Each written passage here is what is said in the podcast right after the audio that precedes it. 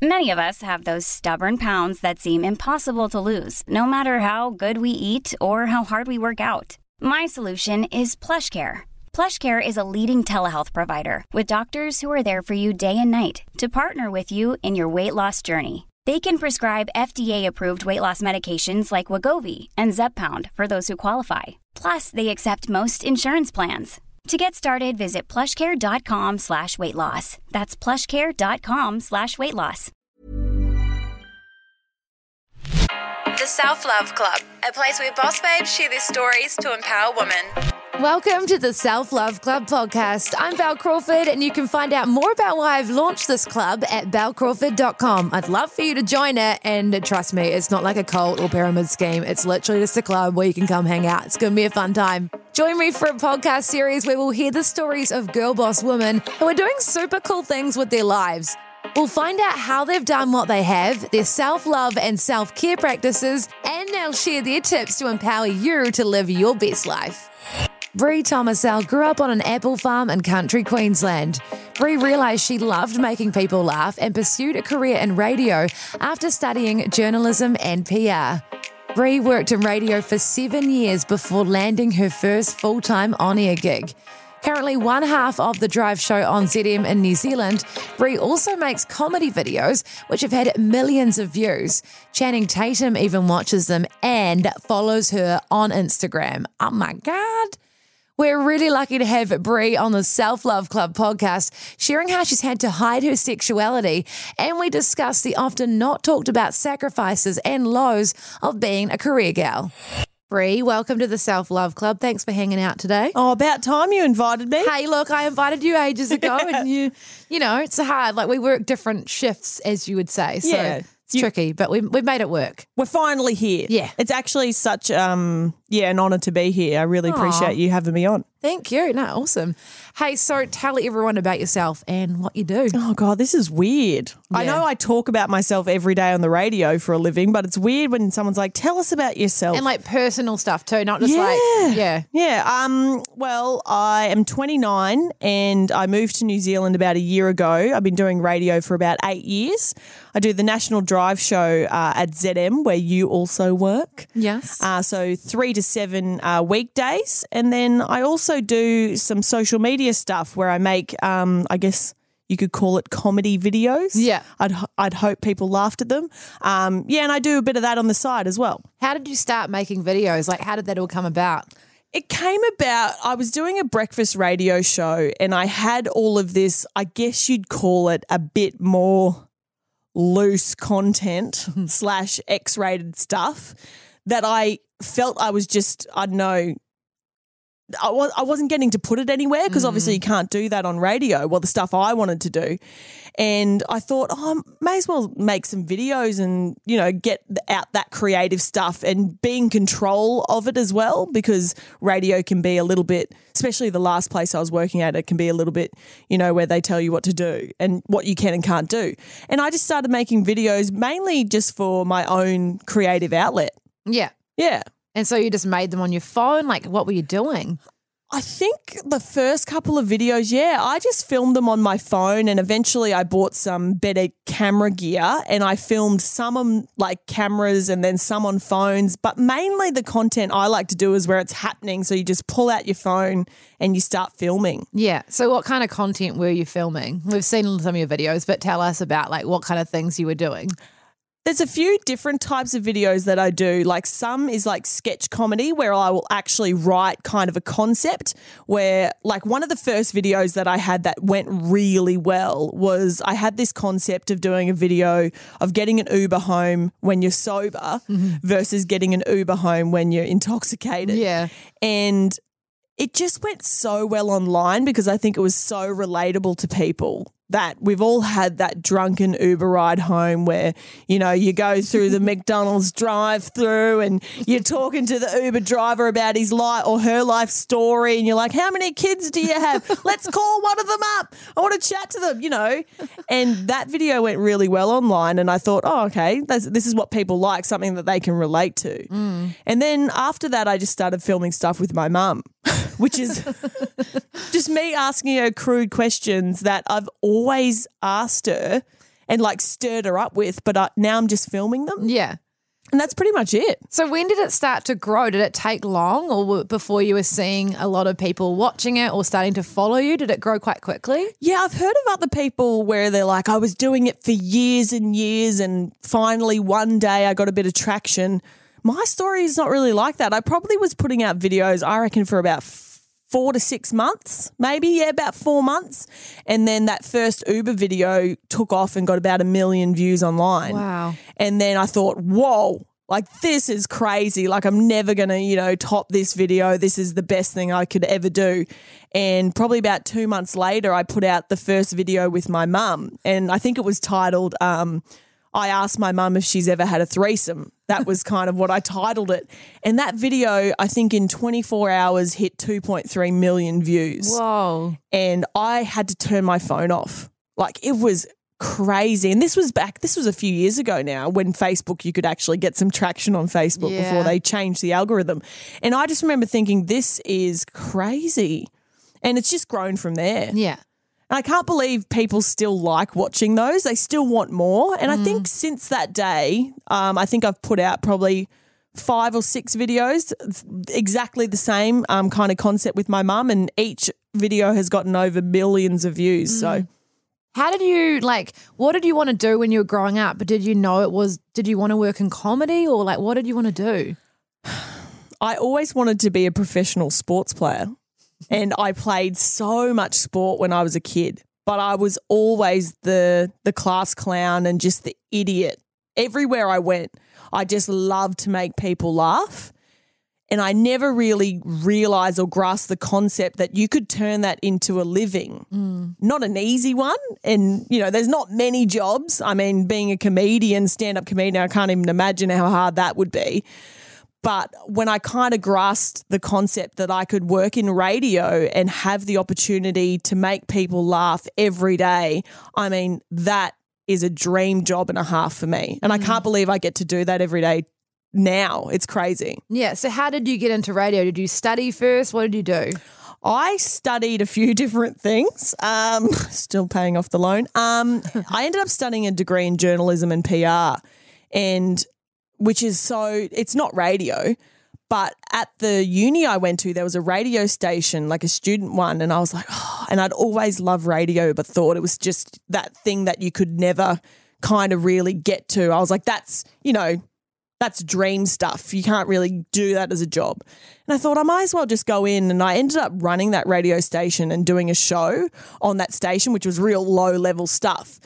And it was in my last year of uni. Um, there was an opportunity to do an internship, and this guy who was running the program said, you know, what do you want to do? Do you want to work in PR? Do you want to work in marketing? What do you want to do? What's the what's the ultimate dream? You know, the stuff that you never told anyone or said out loud. And I said, I'd love to work in radio. And I think I was lucky enough. His name was oh, what was it? I think his name was Andrew Very, and he actually had worked in radio. And he had a few contacts that he gave me and said, email these people, see if you can do an internship and go from there. And I ended up emailing a few different radio stations around Brisbane because I was living in Brisbane, Australia at the time. And I got one email back from one station.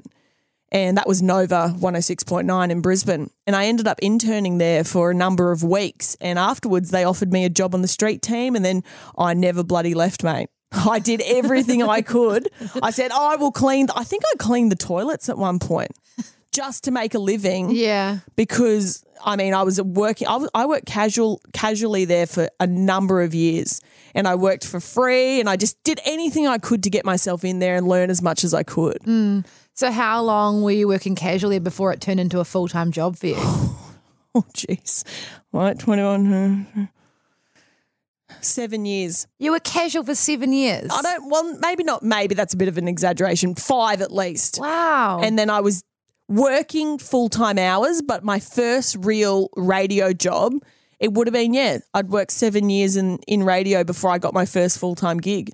So were you doing like a bit of part time announcing? Yeah, so I was doing, I worked all through the week in the office doing everything So I could. So you basically were full time, but they had you on one of those dodgy part-time Exactly right. Yeah, we know those. Mate, my my wage was part time. I'll tell you now. Um, and then I do, yeah, every single weekend I would get up on a Saturday or a Sunday early in the morning, and I would do a show with a guy called Gaundy, and we did that for a number of years, just waiting for someone to give us an opportunity. And eventually we got that, and we did breakfast radio together for an, quite a few years after that. So what was your first full time on air job? My first full time on air job was a breakfast radio show on the Central Coast, which is just outside of Sydney.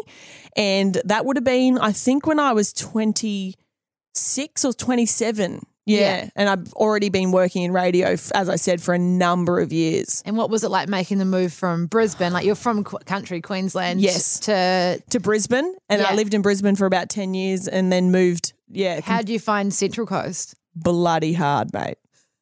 I think it was hard because I was I'd been in Brisbane for so long and that was my comfort and I had Mm. all my friends there and I could drive back to Stanthorpe, which was about two and a half hours. Yeah. To moving to a place that was quite small, I knew no one.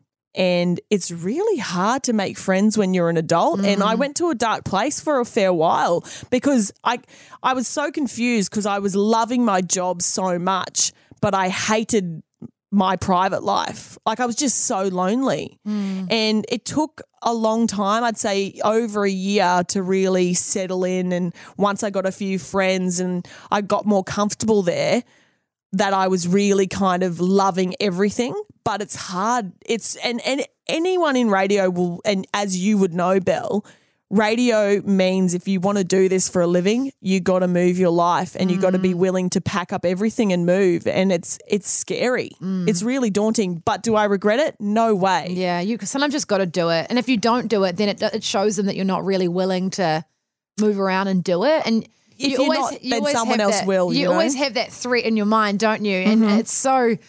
I don't know. I think that's true, but then to an extent, it's not because it's like I Because always. like, what have you what have you experienced? Because you would have moved around yeah, for different I think radio this is jobs. The, hang on a second.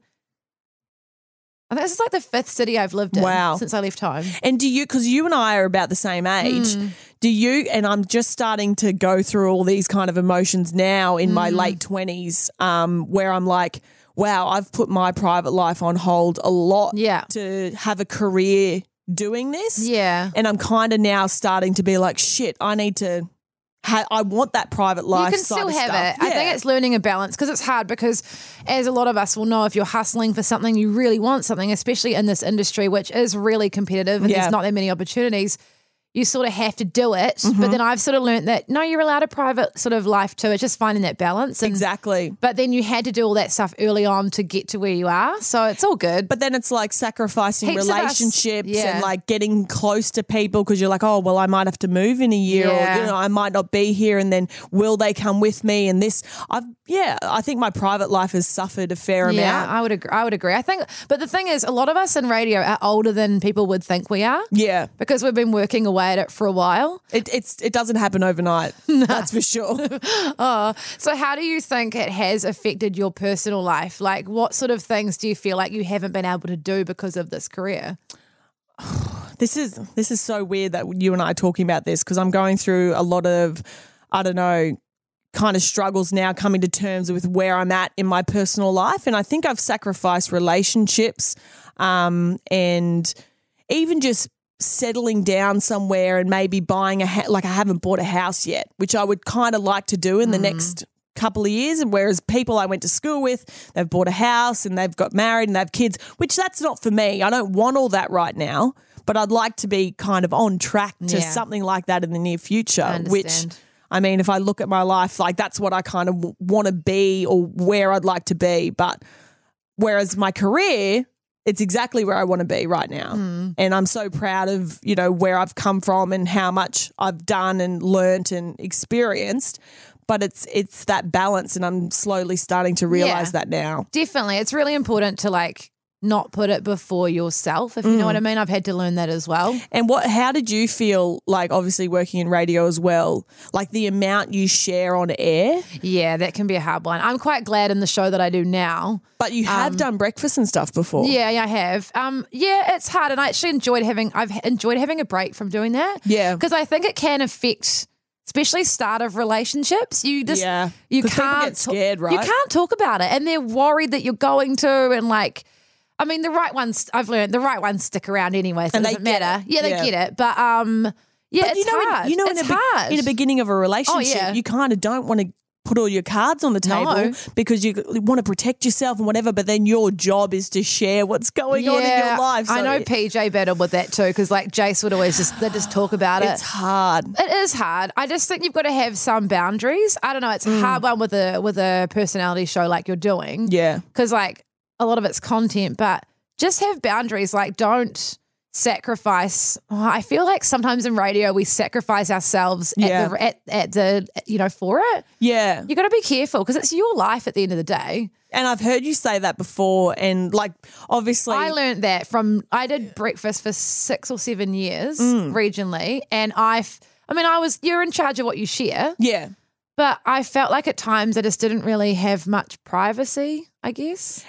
I totally agree. And I mean, I've really struggled with obviously growing up and finding uh, like learning about myself as well because I mean, I've dated women in the past, I've dated men, and I'm kind of like, what do I share? What don't I mm. share? Will people judge me for that and then not get to know the real me based on, you know, if I've dated a woman or not? And then I've had old program directors who, for people listening in radio, they're kind of like your boss and they mm. kind of They kind of like have a lot of influence on your career. Exactly. I've, my, I, I'm not going to say who, but No. there's been program directors that have been like, I wouldn't share that about you because it makes you unlikable. About dating women. Yes, and for me, saying that to someone is like saying a part of you is unlikable. Mm. And I remember I was I was quite young when someone said that to me, and oh, that was hard for me to kind of I'm I to, like I think this is the first job where I've really wrapped my head around. I'm not going to listen to what that person says because he was an old white guy that probably didn't know shit. You know what I mean? Mm. And I'm kind of like, you Not know, up with the times either. Exactly. But I kind of am at that point now where I'm like, okay, if they don't like me because of that, then I probably don't want that person to like me. That's a good way to look at it. You know? yeah. and, And- I, I feel like in New Zealand as well, we're quite. I mean, I think it's hard for women. Like, if a man was gay and he talked about it, it's like, oh yeah. But if for a woman, if she's like into women or Yeah. into men and women, I feel like people are just judgy about women, especially in radio. It makes it really hard. Like, I, I guess you could use the term bisexual because people are even more confused by that. Mm. Like, even when I've chatted to friends, they're like, but what, but what are you, who do you like more? And I'm kind of like, it's not about who I like more, who I want to end up with, or that's not what being bisexual is. Yeah. And I think being gay, people go, okay, great. I know what that is. People like to label that is." people, yeah. Yeah. So that's, I mean, I'm kind of feeling that out at the moment, but I mean, we've got a great community and team here at ZM, and I've never felt more accepted and more supported to be exactly who I am and do that in a way where I feel comfortable. Hmm. So I'm not being pushed, but they're like, whatever you want to do. Yeah. we support that. You've got to be comfortable. That's one of the most important. How have you found, like, I know that on this show that you're working on now, you are open about that. Yes. And how have you found that? Like, has there been people just accepting of it? It's it's hard to tell because I mean we sit behind the microphone and sometimes we get text messages and and I'm, I'm not someone who flaunts it but like if I'm talking about an ex that was a woman I'll say oh you know my ex she did this but I'm not going to make a big you know song and dance about it because I don't think it is about that. No. it's just a part of me that's just another facet of my personality or who mm. I am. And I think most of the time people are shocked. They'll be like oh I didn't I That's didn't what I mean. that They don't expect it with women. yeah It's like it's there's like a double standard. I still I feel like it's better, but people still get like a little surprise, like oh. yeah Whereas if it was a guy, they'd be like, oh yeah, cool, yeah, you're gay or whatever. I get it. Yeah, Yeah, it's interesting. yeah. But I think people, I've found New Zealand, being an Aussie and then coming to New Zealand, I left Aussie just as we um, passed through marriage equality. So I literally left at the end of 2017 when that all was happening, which was a really um, weird thing to go through. And especially being in radio, you would know as well. You have to be across all that stuff. And then coming to New Zealand, which is a country that I feel is so far ahead of Australia in terms of acceptance and in not just, I know, the LGBTQI community, but in other things as well. Um, so it's that was interesting for me. Like everyone here is just so much more relaxed about it. They're just kind of like, oh, We're quite a, deal. progressive little country, which is cool for a little country. it's yeah. awesome. So, was it hard for you to work that all out for yourself? Because it is hard to work your sexuality out. Was that a hard thing for you? Like, were you in your teens? Like, how old were you, and what was that like for you? Mate, I still don't really know. yeah, like you. like I kind of, and I think, and I kind of put pressure on myself to be like, okay, well, you need to know, you need to know, whatever. And now I'm kind of at that point where I'm like, you don't need to label yourself. You don't No, need it's to. not about labeling, but when you first discovered that you liked men and women, was that hard for you to get your head around? No, it was a real natural thing for me. It wasn't, I think it was more later on when I started dating. Um, I think the first, yeah, when I first started dating the first girl, and I was kind of like, oh, whoa, like I need to tell some people now, and I need to. Whereas for me, when it first kind of was happening, I was like, this feels normal to me. Mm. Like it never really felt, yeah. And like, were your family pretty accepting of it? yeah, my mum is one of the most, you know, accepting and amazing people I know. And oh, I just remember remember her being like, "Oh, oh yeah." Like That's cool. you should have should have told me earlier. And that was kind of it. Yeah. And then yeah, the rest of my family are a bit the same. Mm, that's good. Then it, I think it's important when you've got like family and friends that are supportive and it's not a big deal because then it can feel like it can feel like a big deal when it's not. It can, and I know that there'll be people listening that don't have that story. And oh my, like, I think it's important to you know realize that everyone has a different journey, and everyone has um, family members and friends that react differently. But the main thing is, is that if you're living your true self, that's the main thing. And eventually, you know, the real people that matter will be there, and they will stick around. Yeah. What would be your advice to some of those people, maybe who don't ha- have the same support you had? Mm-hmm. What would your advice to them be when they're trying to come to terms with with it, or just trying to get others to accept it? You don't have to have a, like tr- don't ever make someone try and accept it. The people that really um, matter and want to be in your life will eventually come around and they'll accept it and you know ha- ha- want to have you in their life. And you can make your own family. Like if you've got that terrible situation where you know maybe your family just doesn't agree with it or doesn't want to talk about it there's people out there that will care about you and there's people out there that you know there is good people that you can ch- you can choose your own family and some of my friends like in the like when I was younger I felt like they were my family and they were the people that I really had around me that supported me and and you you can have those people too Yeah. yeah Going back to like people maybe professionally who haven't been supportive of of that. Mm. What was that like, and what sort of impact did that have on you? Do you think? It had a lot of impact on me. It made me scared that if I did talk about everything in my life, which is what I mean a radio job is, depending on what shift you're doing, that I would not have a career in radio for very long. Um, it made me scared that, yeah, that part of me would be my demise of all the hard work that I'd had or done. Um, but now I see it so differently. I think it's something that makes me different and it makes me unique. And I think it's a strength of mine. Not saying, you know, that I use it like that, but I think it makes me, yeah, different from maybe the next radio announcer that, you know, it's a part of my story that I can share and I have different views and um, experiences to the next person. So I, I look at it as a strength now. So was it something beforehand that you didn't really talk about? Were you too scared to talk about? yeah, there was multiple jobs where I can think of yeah two or three where I literally I I never lied, but I just never talked about that part of my mm. life, which looking back now was it hurt me a lot and it was hard to do. And it was mm. it was exhausting. You know? Yeah. It's so tiring. What kind of things were you having to hide? Oh, just like if I would if I was going on a date and it was a woman, I just wouldn't talk about it at all. Really? Yeah. You wouldn't say like you wouldn't, you know, try change it or you just wouldn't talk about it. I it. just wouldn't talk about it because I I just can't lie. And I don't want to lie. Yeah, fair enough. So I'd rather and but then obviously that takes away this huge chunk of my life that I can't talk about. Yeah, like Yeah, so- content. Yeah, Yeah, so that was I don't know, pretty shit. yeah. And I'm glad that I can talk about what I choose to talk about now. Mm, Yeah. Did, did that sort of impact on and partners and things? Were they kind of upset that you couldn't talk about it, Um or how did how did that impact on that? um sometimes yes and no. Like if Um, you're in a relationship with someone and yeah. you don't talk about that person, Yeah. Um, and I also remember I was dating a guy at one point and he like and I I kind of didn't really talk about that either because then I'd feel like I wasn't being true to myself if I'd talk about when I dated a guy and then I wouldn't talk about the other side. So I just wouldn't talk about it and they'd get kind of insecure about that, which I think if you're dating the right person, mm. they should be able to understand. And most people did. yeah. Most people. Do, did you find, you know, you talk about how you feel like relationships may have suffered because of your career and everything. Yeah. Do you think that, like, has there been times where people have been worried about you talking about things on air?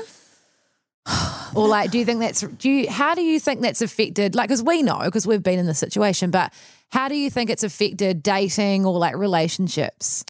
I guess the last job I had, I worked in a fairly small um, area. Like it was a fairly small community, about 300,000 people.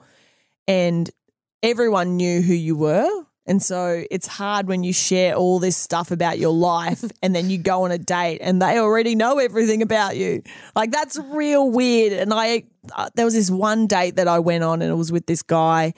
And at the end of the date, I had a really good time and I thought he was a really nice guy. And he, at the end of the date, said, Oh, because I kind of was t- like, I guess, I was wondering if we were going to have a second date. And he was kind of like, Oh, well, I just came on this date because you're Bree from the radio. And now that's done, I'm kind of like, that's it. Like bucket list. I can tell people that I went on a date with you. I was kind of like, cool, you're a dick. That's really weird. so I don't know. At least it didn't go any further, but still, that's such a dick move. Yeah, but I guess, you know, there's always good and bad people everywhere, Mm. depending. And it doesn't matter if, you know, you're on the radio or not. There's good and bad people in everyone. Yeah. What have been some other sort of things that you've, I think, especially for, I don't want to say it's a woman and radio thing, but I mean, it has been hard at times for some of us and, mm-hmm. and for men too. Like, we, everyone works really hard to get to where they are. But what have been some other things that you've struggled with or like challenges you've been met with in this industry? There's always the challenge of when I was early on in my career and I was doing casual shifts and I just wanted a someone to give me an opportunity so badly because I knew I could do it and I just wanted someone to believe in me. And, you know, four years and you're doing casual shifts on a weekend, you're like, you get to that point where you're like, am I ever going to get an opportunity? Should I just give up on this? And I mean, I struggle with anxiety and, um, you know, I've been through some stuff in my life where I've kind of figured out where that comes from now and dealing with, you know, if you have, if you do struggle with mental health, like I do have, I have had anxiety attacks in the past, working on air, it can, you know, be pretty daunting sometimes if you are struggling with stuff like that. And there's been times where, you know, if you're going through a rough patch or if you're not feeling the bubbliest and happiest you ever have, and when those mics go on, you just have to get the job done. Those are some real struggles that I've kind of had, which I've been lucky. I can only remember a few really bad times, but I mean, that's a struggle in radio that people don't really think about.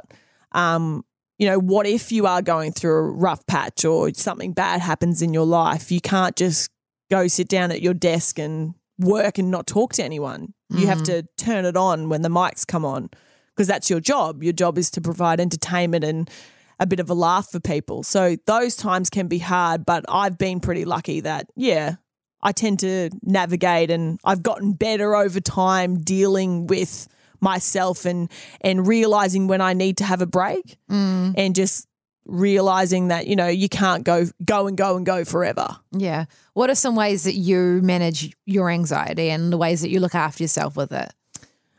I've really learnt different things that work for me and this is anyone that's listening that also struggles with mental health and anxiety, especially people. I think my understanding is it's different for everyone. Like everyone struggles differently, and you get different symptoms, and there's different things that happen. I love to meditate. And when people think about meditation, they're like, oh, I'm not going to sit and, you know, not do anything for an hour. You can literally, and I use a few different apps um, where you can do a 10 minute meditation. And sometimes that's all I need. And it just brings you back to a place where you're like, everything's okay and you're going to be fine, kind of thing. Um, so meditation's a really great one for me. What apps do you use? I use um, Smiling Mind is a really good one, or Mind Map is another great one. Um, and you can get free trials on those if you just want to test it out. Um, so that's a really great thing that I find works for me. I love to just go to the movies. Like I find going to a cinema and going to sit down and watch a movie. For me, it's a place where you can literally sit there and you don't look at your phone Mm. because these days, Bel, like you think about when you put a movie on, you're still looking at, At your home, phone. yeah, I know. Whereas when I go to the cinema, I just sit go on your there and for two and a half hours, three hours, I just I get taken to a different place and I Mm. can just reboot and I come out feeling like oh relaxed. It gives you a break. I think sometimes we just need a break from our own thoughts and our own minds. yeah.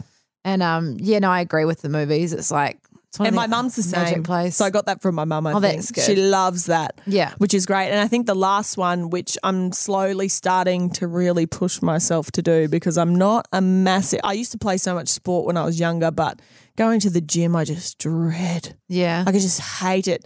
But um, exercise, I think, is something that is so good it's for your really mental health. important for your mental health. Yeah, and it's something that, like, sometimes I really struggle to motivate myself. But if you find what works for you, like I've been going to F45, I know it's a bit of a cult thing, um, but I find that 45 minutes, someone works out the whole, you know, routine or whatever you want to call it. Sometimes I feel like I'm dancing in those classes.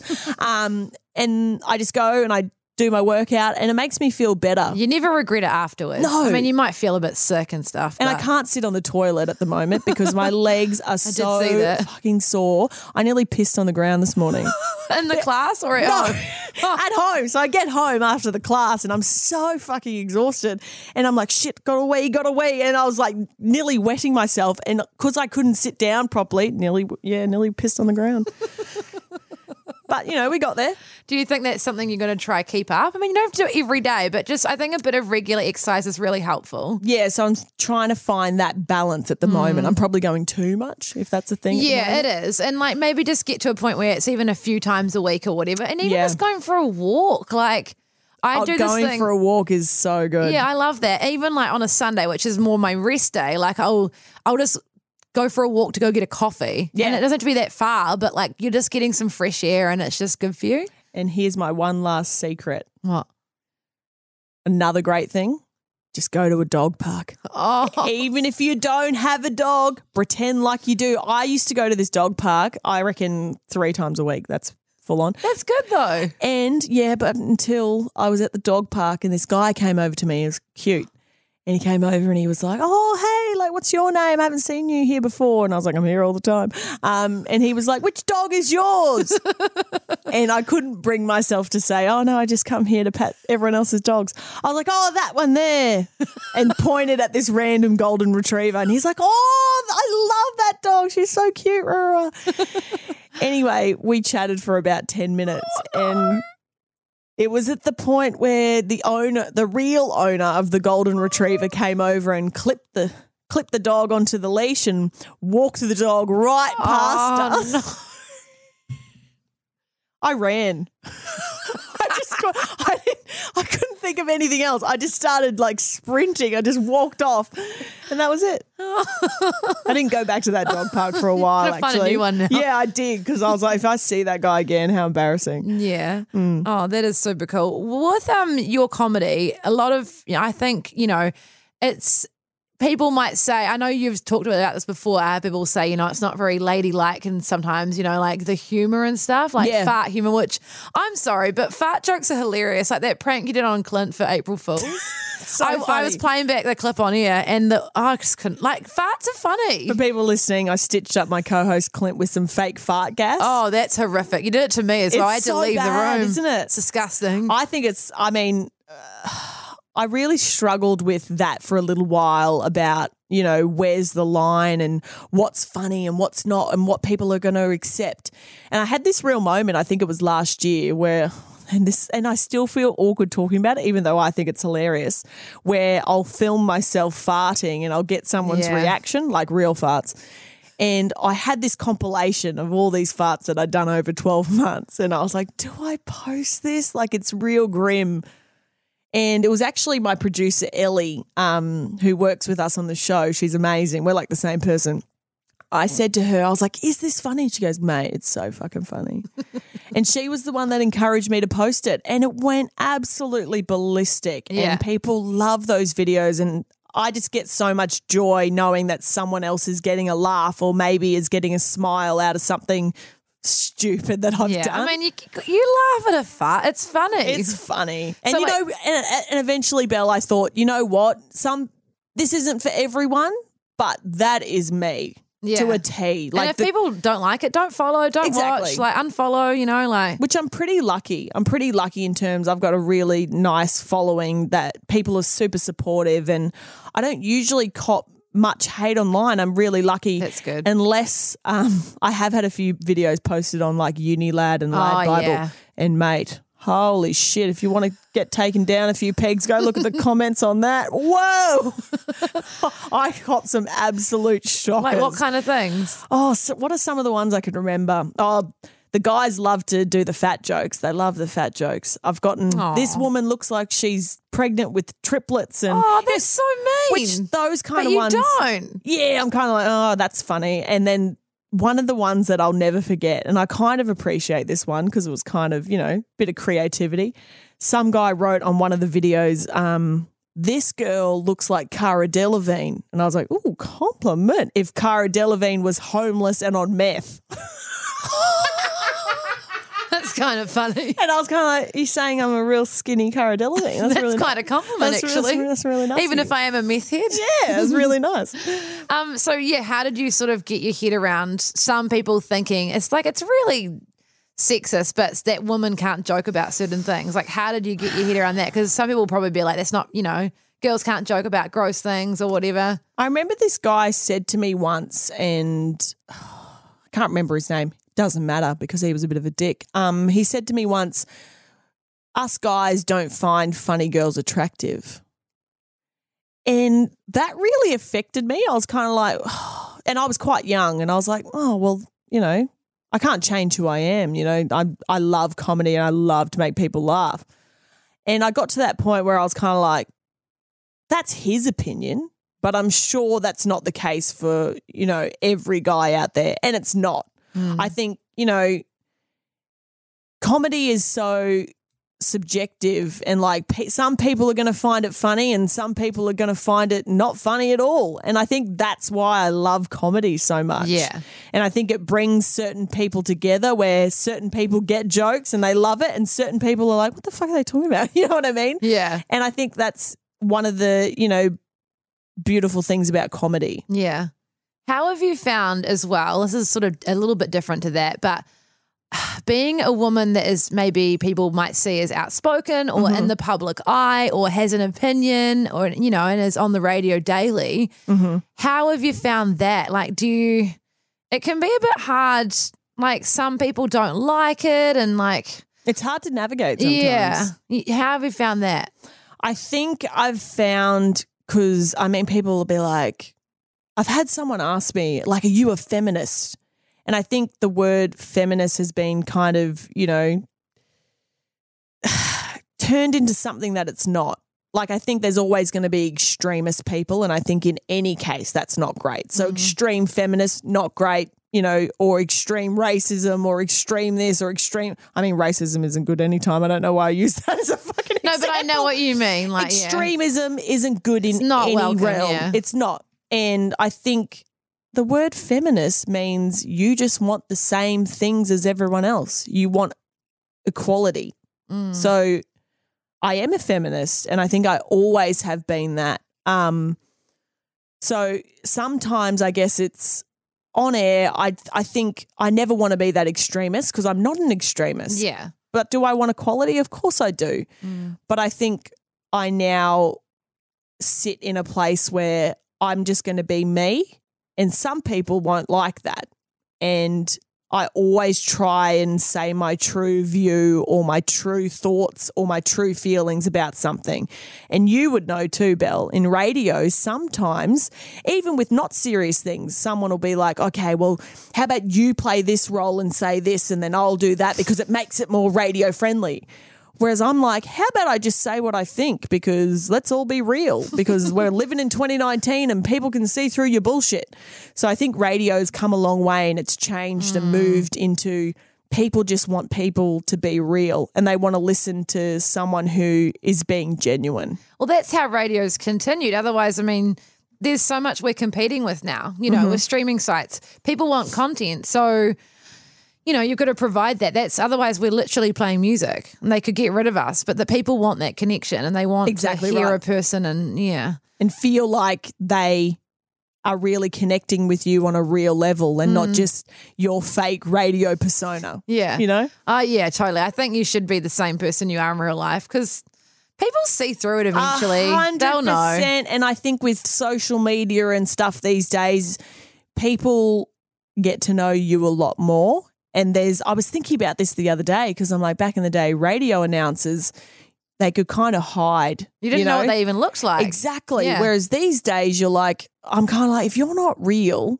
people figure it out. Mm. And they figure it out pretty quick. People aren't stupid. And I think people connect with real better. I've noticed that. The- and Yeah. I've, I've found that as I've gone through my career, the more I've shared of myself, the parts that I want to, um, and the more real that I've been. And I think that's seen in a lot of my videos. The more real that I am, farting in front of people, um, the more people love it because Mm-hmm. they can connect with it on a real personal level. Yeah. Yeah. Has that been a process of you to sort of, like you say, you know, like learning that some people just aren't going to like you and and learning that some are? Like, has that been a process of you to work out? Like, was that hard for you? Did you take that criticism on board a lot? I'm still figuring it out. Yeah. You know, and I think it's I think it's a day to day lengthy process. But I remember the first couple of things that I read about myself online.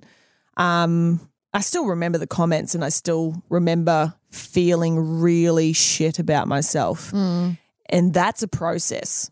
And this can be taken for anyone that reads something about themselves online or if someone messages you or you know they feel like they can have their say online because they're behind a keyboard. That person usually most of the time does not know you. Mm. They're making a comment based off one thing that they've seen or one thing that they've heard and those comments don't matter. And I mm. know that I can sit here and say that and it's real easy. And most of the time I'm pretty good these days and I'll read something and I'll you know, it takes me maybe an hour and I'll get over it. Whereas Yeah. it used to take me a couple of days or, or a week or so. Yeah. Whereas now, every now and then, there's a comment that'll really just, you know, get under your skin and really affect you. But these days, they're a lot fewer and far between because I know that, you know, that's one person's opinion. And in life, we need to learn that, yeah, not everyone's going to like you. It's just how life is. Yeah. There was one story you shared. I know you shared this on air, I'm pretty sure, about when you went through a breakup. I think it might have been last year, Mm-hmm. and you had to get on a plane Yes. to China to do an interview. Tell us about that experience, Shit. if you'd like to, because I think that was one that people connected with you quite a lot. Because the thing is, we don't like to talk about breakups. I've always protected myself and Mm-hmm. not spoken about them because it's like a protection thing. But then once you do, people like really connect with it because they go through it too. You're like, shit, I felt like that as well. yeah. Yeah, that was that was a real messy time for me. Um, I'd moved over here to New Zealand with my ex, and things were kind of all just starting to happen here at work, and we were just about to kick off the show because I'd been here for six months before that, and I had to go to Taipei actually, Oh, Um, sorry, it wasn't China. Yeah. which I think, I mean, it's Taiwan, Yeah. near China, pretty sure.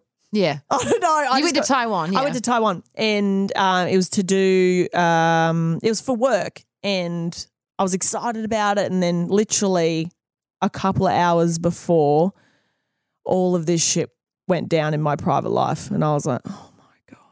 Like, and Did I it remember sort of come out of nowhere for you, or were you expecting it? it it'd been coming for a little while, um, but it, yeah, it was just it was just horrible, and to then mentally prepare myself to get on a plane, literally hours after this had all happened, I just I nearly.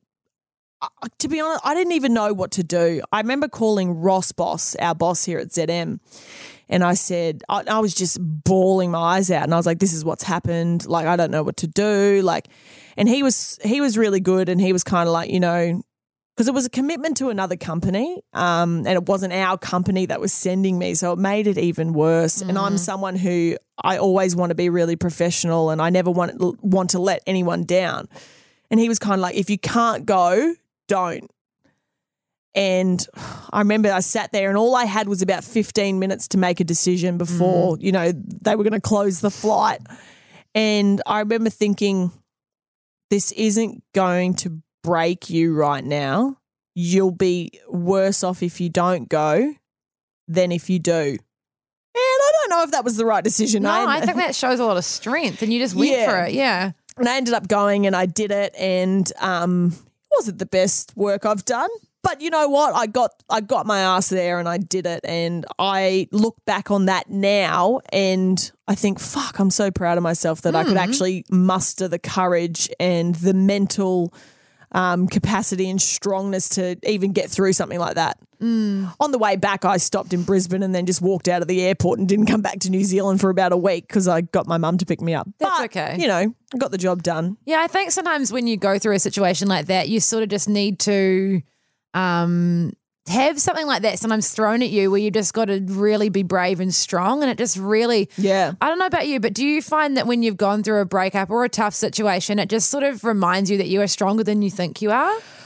You like you dig oh, deep, don't mate. you? You find something and you're like, I don't know, I, I don't know, I was that strong. And it's always there. Yeah, And sometimes I look back and I'm like, how the hell did I even manage, you know, to pull myself back out of that Hmm. place?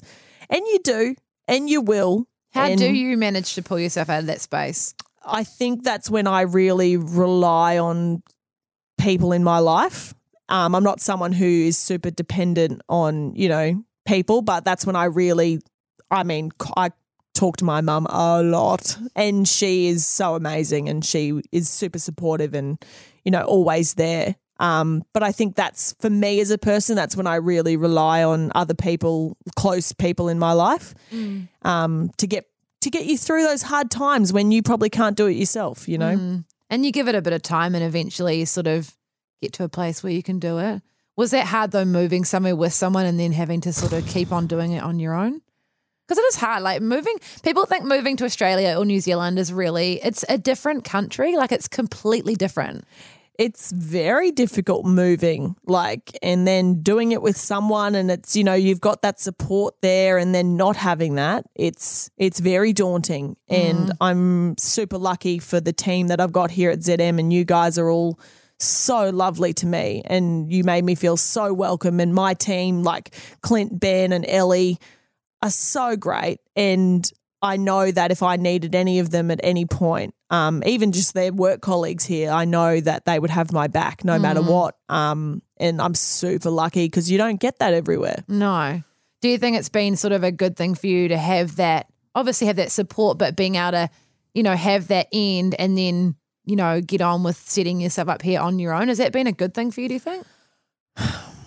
I think I've really pushed myself a lot more. Um, and kind of when you're by yourself, I think sometimes I've I haven't been single for this long for such a long time, and That's I think it's good for you though. Like and I think reckon- it is, yeah. you know, and I think that I've done stuff and I'm doing stuff now that I probably wouldn't have done if I was in a relationship. And I know that sounds horrible, but that's the truth. Mm. And everyone is like that. And I'm sure there's people who are listening going, yeah, I would love to have done that, but I didn't because I might have been, you know, in that relationship and doing whatever. So I think it's so important to remember that when you do have those times where you are single, and you could relate to this too, Bel, to really When's it gonna fucking right, end? right?